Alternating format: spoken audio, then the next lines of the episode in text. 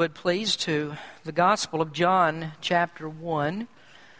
Tonight, we, as we have discussed, we're going to observe the Lord's Supper, one of the two ordinances that Christ gave to his church.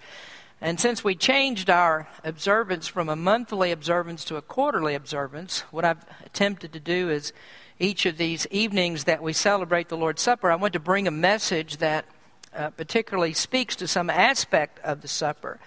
Uh, tonight's message is going to be part number one of the sermon. And so this is one of those sermons that has a long interval until you get to part number two, because it's going to be three months away till we actually get to part number two. Uh, I discovered as I was putting all of this together that I couldn't say everything that I wanted to say in one message. So we're going to come back to it the next time we Lord, uh, observe the Lord's Supper. But tonight we're going to look at one of my favorite topics, and we're going to look in one of my favorite chapters. It contains several of the favorite subjects that I like to speak on. It speaks of the eternal God, Jesus as the eternal God, and you find that in verses 1 and 2. It speaks of him as the creator. Jesus is the creator in verse number 3. He's the light of men in verse number 4. Uh, we find the incarnation of Christ in verse number 14, the transcendence of God in verse number 18. And then one of my favorite themes in preaching, as you well know, is the sovereignty of God. And we find that in verses 13 and 14. And then we also have in this chapter the introduction of one of my favorite Bible characters, and that's John the Baptist. Uh, John was the last Old Testament prophet, and perhaps he was the most blessed of all the prophets because um, while the other prophets foretold of Christ, they said Christ is coming, and for thousands of years they said Christ is coming, the Messiah is coming. John was actually the prophet that got to announce that Christ is here. And John said those words that Christ is here in such a profound way that his statement has become one of the classic statements of the Bible. So all of the Bible melds together in a very powerful way at the time that John pointed out Jesus. Now, tonight, if you look at verses 19 through 28, we're going to use that as an introduction to John's great statement. Uh, John chapter 1, verse number 19 and this is the record of John when the Jews sent priests and Levites from Jerusalem to ask him, Who art thou? And he confessed and denied not, but confessed, I am not the Christ. And they asked him, What then? Art thou Elias? And he said, I am not. Art thou that prophet? He answered, No. Then they said unto him, Who art thou, that we may give an answer to them that sent us? What sayest thou of thyself?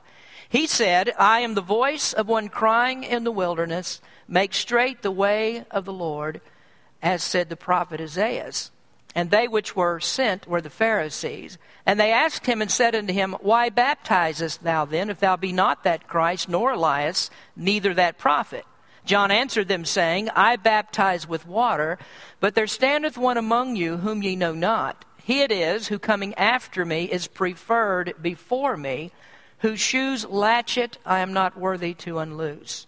These things were done in Bethabara beyond Jordan, where John was baptizing. Now, verse number 29 is our text verse. The next day, John seeth Jesus coming unto him and saith, Behold the Lamb of God, which taketh away the sin of the world. Let's pray. Heavenly Father, we thank you so much for this evening, the time that we have to come together to celebrate this memorial of your death. We pray, Lord, that you would bless us as we look into your word tonight, and may you speak to our hearts in a, in a powerful way. In Jesus' name we pray. Amen. Verse number 29 again is the text verse. Well, the next day John seeth Jesus coming unto him and saith, Behold the Lamb of God, which taketh away the sin of the world. Of course, that's the statement that I've been referring to that John made, that is such a powerful statement. It's one of my favorites. In fact, I think the whole world needs to know about this statement that Jesus Christ has come into the world to take away our sins. And actually, Christianity is the only religion that deals with this question of sin. No one, no one else in any other religion actually deals with this. And so that means that only true Christianity can ever enable a person to see God. To see God, you can't just admit that Jesus lived. Historians uh, admit that Jesus lived. Uh, you can't just believe that Jesus did some good things and that he was or died as a religious martyr. There are lots of men who have died as martyrs to their cause, but Jesus was not a martyr. He was the Lamb of God who gave his life for the sins of his people. He is the unique, only begotten Son of God. And it's overwhelmingly significant that the Bible calls him and that John said, This is the Lamb of God. I want to use this text tonight as the, uh, for the observance of the Lord's Supper. The very first Lord's Supper was observed on the night that Jesus was taken to be crucified. The occasion was the Passover celebration, and Jesus used that Passover to show his disciples that he was the, the Lamb, that he was the real Lamb who had come to take away sins. Paul later made that very same connection when he spoke to the Corinthians, and he said, For even Christ our Passover is sacrificed for us. So, what I want to do tonight is just to briefly trace uh, the sacrificial lamb in the Old Testament, and actually, we're just going to look into the book of Genesis. Uh, there are lots of examples that we can find. Uh, I have four examples that I want to give you, but I'm only going to get to three of them tonight. Uh, the fourth one we're going to save for the next time, where we're actually going to talk about the Passover lamb. So it's going to be three months before we get to the fourth uh, in this list and that next message will be about the Passover lamb and also about the power of the blood of Christ. So this evening is part of part number one, just part of part number one. So uh, we want to look first of all, or what we're going to look at tonight is the pictures presented by the lamb.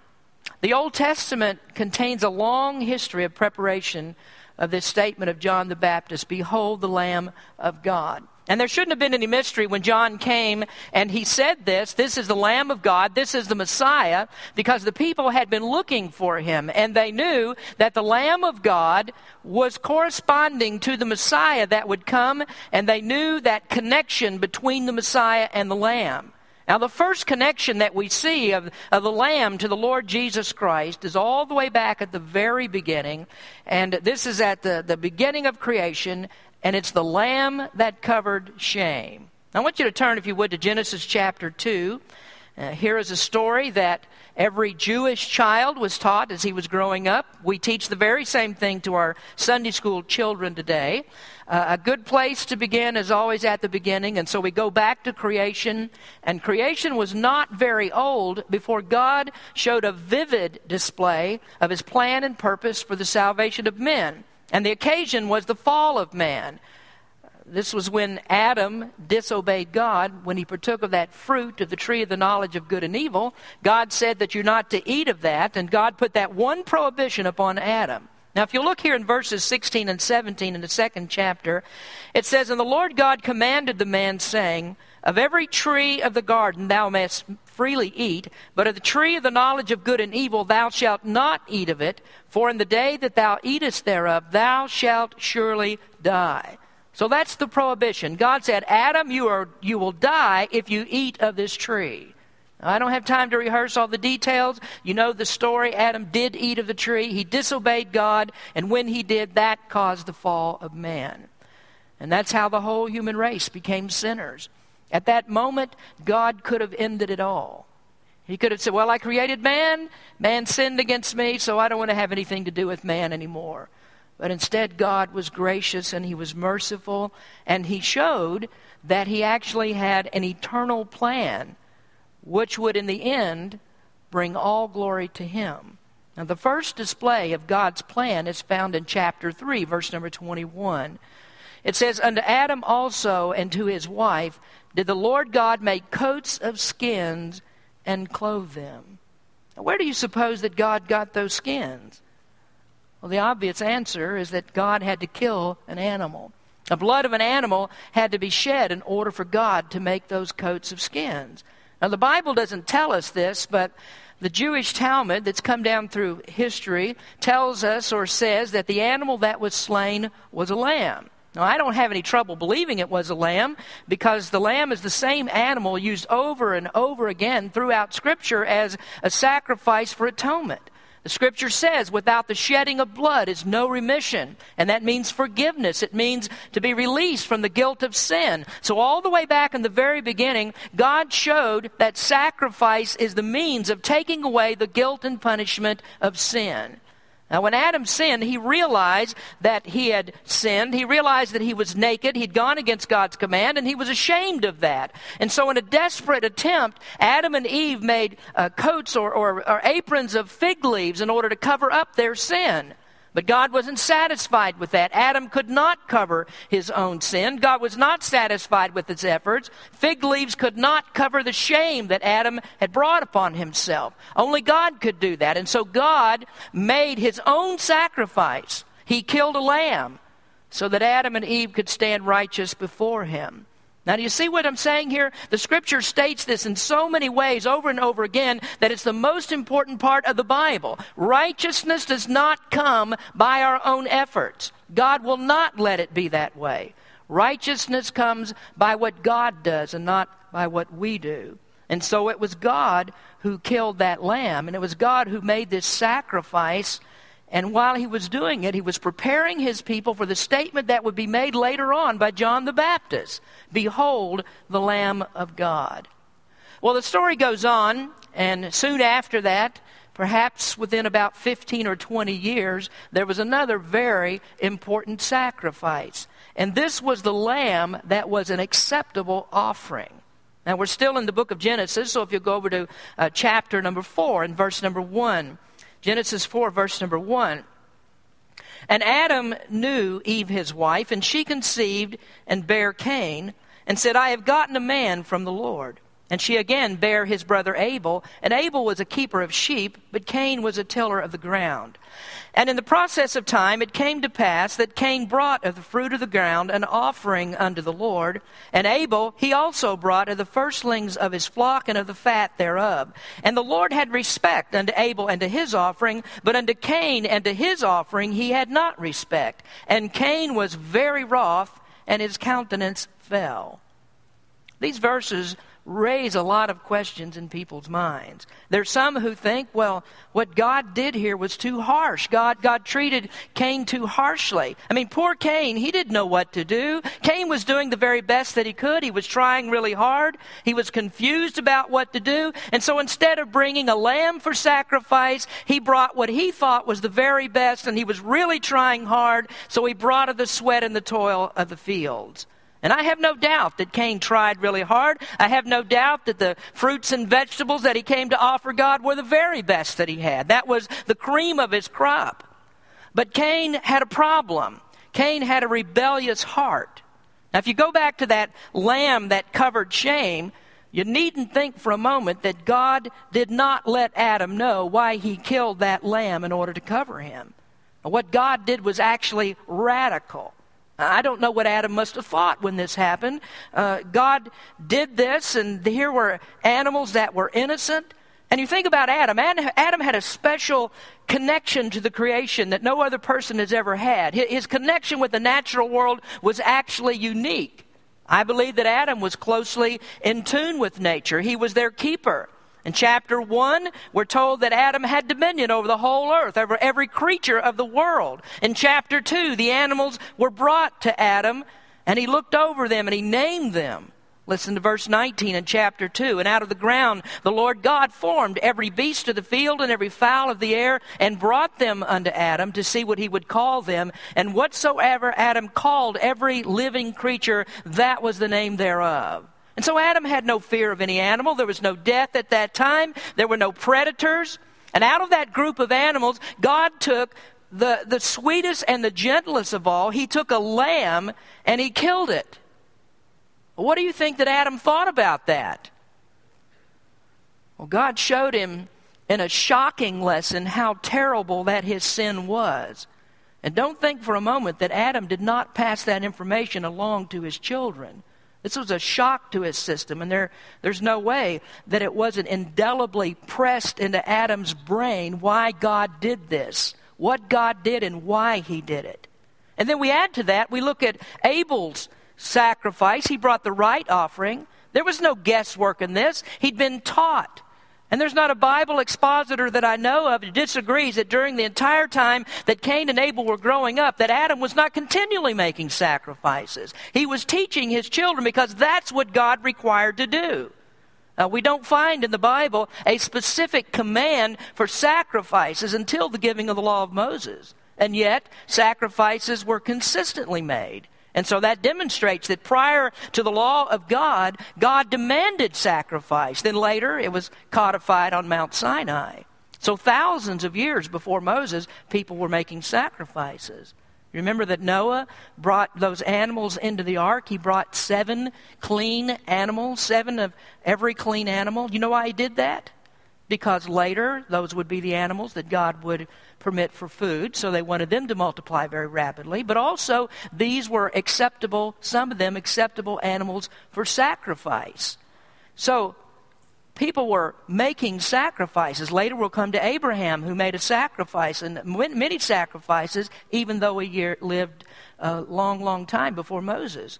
And so when we come to Cain, Cain did not innocently bring the wrong sacrifice. He was stubborn and he had a rebellious heart. God said, You're supposed to bring an offering of a lamb, but Cain said, No thanks.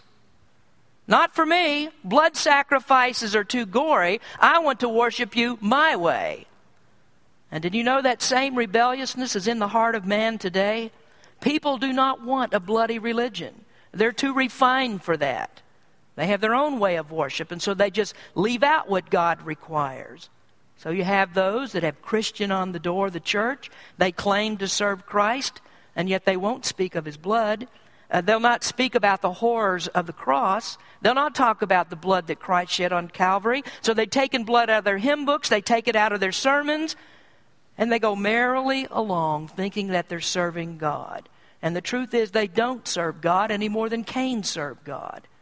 And Cain's heart was so rebellious that the Bible says that in his jealousy he rose up and he killed his brother Abel.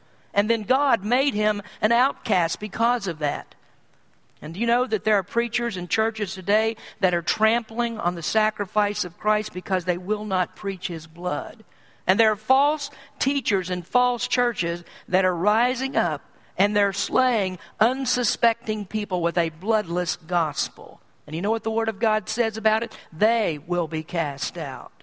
In uh, Matthew 7, Jesus talks about this religious tomfoolery, and it comes right after what we read this morning, verses 15 through 20. Here in verse 22, in Matthew, it says, Many will say unto me in that day, Lord, Lord, have we not prophesied in thy name? In thy name have cast out devils, and in thy name done many wonderful works? And then I will profess unto them, I never knew you. Depart from me, ye that work iniquity. Who do you think that Jesus was speaking of? Are these atheists? Are they agnostics? Are they, are they spiteful heathens that would never darken the door of a church? No, folks, these are Cains. These are people who prefer to worship God in their way. And so they claim that they're worshiping God with all the junk that goes on in their churches. And so they skip and they hop and they jump around and they say, Oh, how we love Jesus. And so they have their entertainment and they have their activities, they have their community projects, they have all the works that they're supposed to be doing for Jesus. But they come to God without an acceptable sacrifice. And so their religion is all about them and always about them. It's not a religion for the glory of God. And so they bring all the fruits of their labors, what they do for Jesus, and Jesus says to them, Get out of here. I never knew you. Get out of my sight, all of you Cains. Now, friends, the blood of Jesus Christ is the only sacrifice that God accepts. You don't get around Him. The lamb was an acceptable offering that pointed to Christ. When Abel offered that lamb, that was the acceptable offering because that's what God required. Now, in our time, the sacrifice has already been made. Jesus was the lamb. He's the one led to slaughter, innocent, no guile, no sin in him. He spoke not a word. Isaiah says, He was wounded for our transgressions, He was bruised for our iniquities. The chastisement of our peace was upon Him, and with His stripes we are healed. So he's the only acceptable sacrifice. Now we go on to our third example, and this is the lamb that replaced the son. And the lamb that replaced the son is in Genesis chapter 22. I want you to turn there so we can read about this sacrifice that led to John the Baptist saying, Behold the Lamb of God.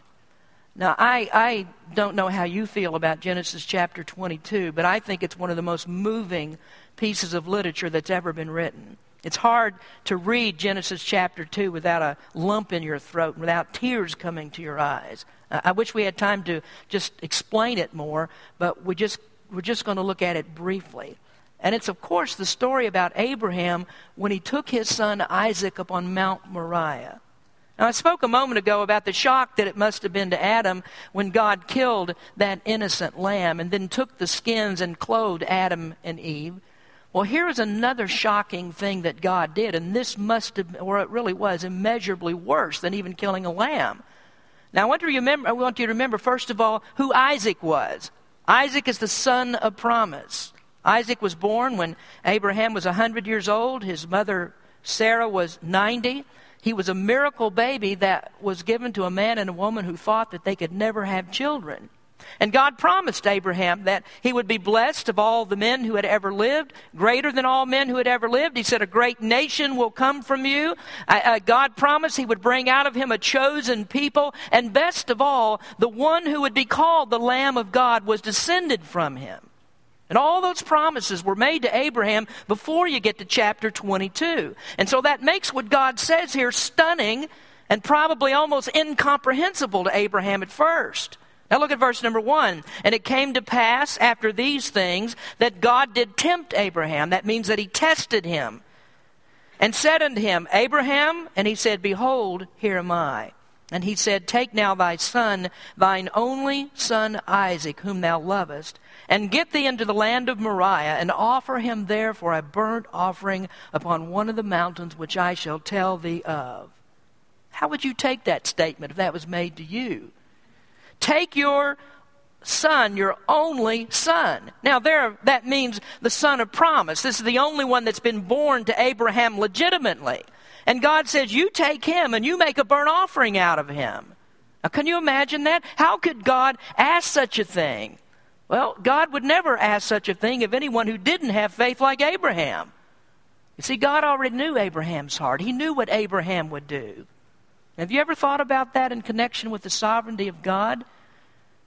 God is here about to give a timeless example of the substitutionary sacrifice of Christ. Do you think that God was going to let that example fail? So, do you believe that God thought, well, I sure hope that Abraham does this?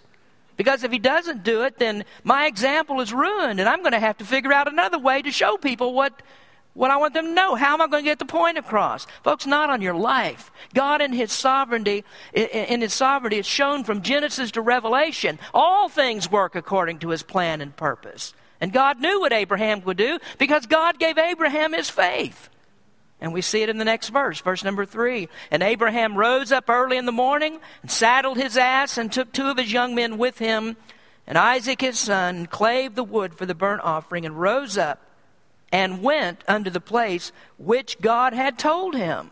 He obeyed God. Now, when they got to the appointed place, Isaac, who had been taught about sacrifices, just as Cain and Abel had been taught about sacrifices, asked a question.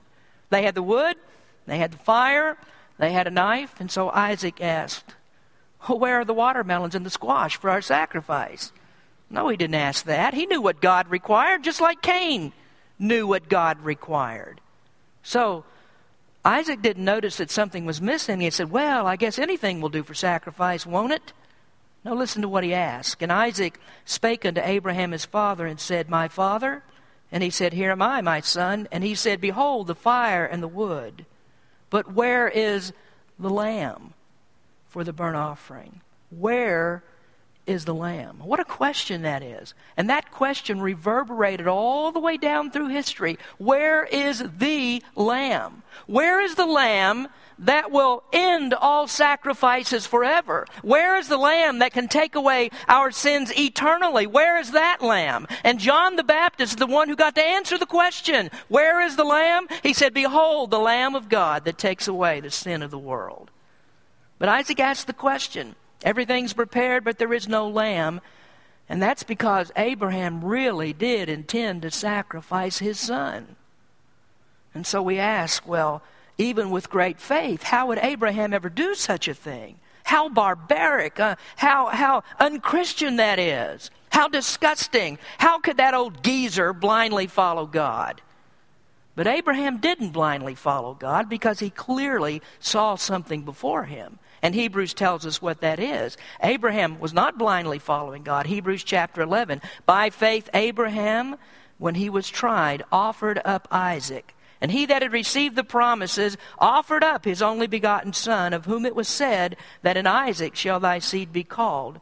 Verse 19, accounting that God was able to raise him up even from the dead, from whence also he received him in a figure. Now there's our answer to why. And there's our answer to real faith. Abraham believed that God would raise him from the dead. And so Abraham fully expected that he would carry through with the sacrifice, that he would take that knife and he would slit Isaac's throat and he would let him bleed out, and just as soon as he did, God would raise him from the dead. How else could the promise be fulfilled? God said, in, in Isaac your seed will be called. You're, you're going to have Isaac, and, and Isaac is going to be the one through whom this promise comes. So, how else is God going to fulfill it unless he raises him from the dead? And so Abraham's belief was demonstrated by the command that he gave to his servants in verse number 5. Genesis 22 5. And Abraham said unto his young men, Abide ye here with the ass, and I and the lad will go yonder and worship and come to you again. So Abraham was going to sacrifice Isaac, but he fully believed that Isaac would make his way back down the mountain with Abraham, and together they would come back to those servants. But you know something? Isaac didn't have to die on the mountain. God had a picture that he wanted to show, and so when Abraham was just about ready to do the deed, the real Lamb of God spoke to Abraham. Did you know that? The real Lamb of God spoke to Abraham. Listen to this Genesis 22. Look, look in your Bible there, verse number 10. And Abraham stretched forth his hand and took the knife to slay his son. And the angel of the Lord called unto him out of heaven. Who is that angel of the Lord? Haven't we seen that in Scripture before? The angel of the Lord? Who is that? He said, Abraham, Abraham. And he said, Here am I. And he said, Lay not thine hand upon the lad, neither do thou anything unto him. For now I know that thou fearest God, seeing thou hast not withheld thy son, thine only son, from me. You might want to underline that from me. That angel of the Lord is none other than Jesus Christ. And Abraham lifted up his eyes and looked, and behold him, a ram caught in a thicket by his horns. And Abraham went and took the ram and offered him up for a burnt offering in the stead of his son. So there's the picture. Here is the eternal Son of God, the Savior of the world, speaking to Abraham. And he says, You don't have to do this because there is a lamb that has been prepared for Isaac's place. Now, there's a lamb that's going to die for him. And so God provided a lamb for sacrifice, and that was the lamb that took the place of the Son. So here's what was demonstrated Jesus Christ came to die in our place. And Abraham was spared from offering the only son of promise. But God didn't spare himself when he took our place. God gave his son. His son, Jesus Christ, is the ram caught in the thicket for us. He's the one who died in our place. But, friends, when God offered up his only son, there was no ram caught in the thicket for him. He died on the cross. And you know why? Well, Hebrews has the answer to that as well. If we look over in Hebrews chapter 10, it says, For it is not possible that the blood of bulls and goats should take away sins. Wherefore, when he cometh into the world, he saith, Sacrifice and offering thou wouldest not, but a body thou hast prepared me. In, in burnt offerings and sacrifices for sin thou hadst no pleasure. Then said, I, lo, I come. In the volume of the book it is written of me, to do thy will, O God. God couldn't offer another animal. A million animals couldn't take away sin. And so, therefore, he sent Christ, and Christ came to do the Father's will. And this is the sacrifice for all the ages. This is the Lamb of God slain from the foundation of the world. And all the lambs that were ever sacrificed pointed to him.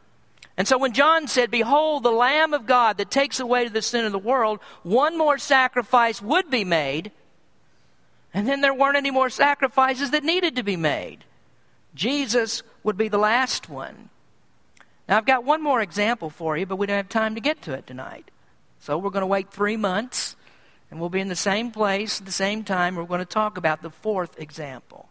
So let's close the message. I hope that you've seen in this the gospel of Christ because everything that I've said to you tonight is contained in the gospel. Salvation is all about sacrifice. It's about a lamb that suffered and died for our sins. And the lamb is Jesus Christ. And folks, the picture of what he did for us is presented in this beautiful memorial of the Lord's Supper. This is a remembrance of the cross, which is the altar of sacrifice. And in this picture, we see the body of Jesus Christ broken for us. And then we also see the blood that was shed on the cross. Now, before we get to our supper tonight, I'd like for us to sing a song. We're going to sing the power of the cross. I'd like for our deacons, if you would come, and if someone's helping us tonight, I think Brother John is helping us uh, prepare for the um, distribution of the elements. But we're going to